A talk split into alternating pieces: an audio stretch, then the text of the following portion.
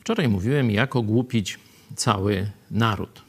Jeśli do narodu dociera mądrość Słowa Bożego, oczywiście jakaś część tego narodu zlekceważy i dalej będzie głupia, ale spora część, i to ta część zdecyduje o przyszłości narodu, usłucha Słowa Bożego. Ale jeśli odciąć całe, cały naród od Słowa Bożego, a wtedy mamy przepis na głupi naród. Dzisiaj chciałem pójść e, krok dalej, zresztą zgodnie z tym, co narracja księgi przypowieści Salomona pokazuje.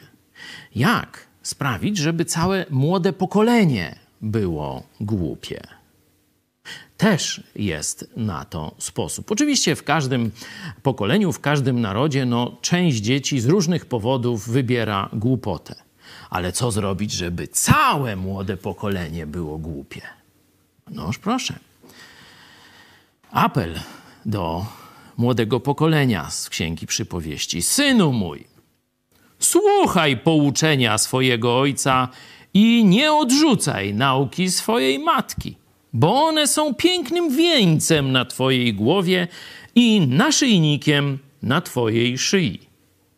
A potem jest dalej sytuacja, kiedy młody człowiek zostaje wystawiony na pokusy. Jeśli nie ma Słowa Bożego, jeśli nie ma łączności z rodzicami, z, z mądrością poprzednich pokoleń, jest praktycznie gotowy, żeby go sprowadzić na manowce.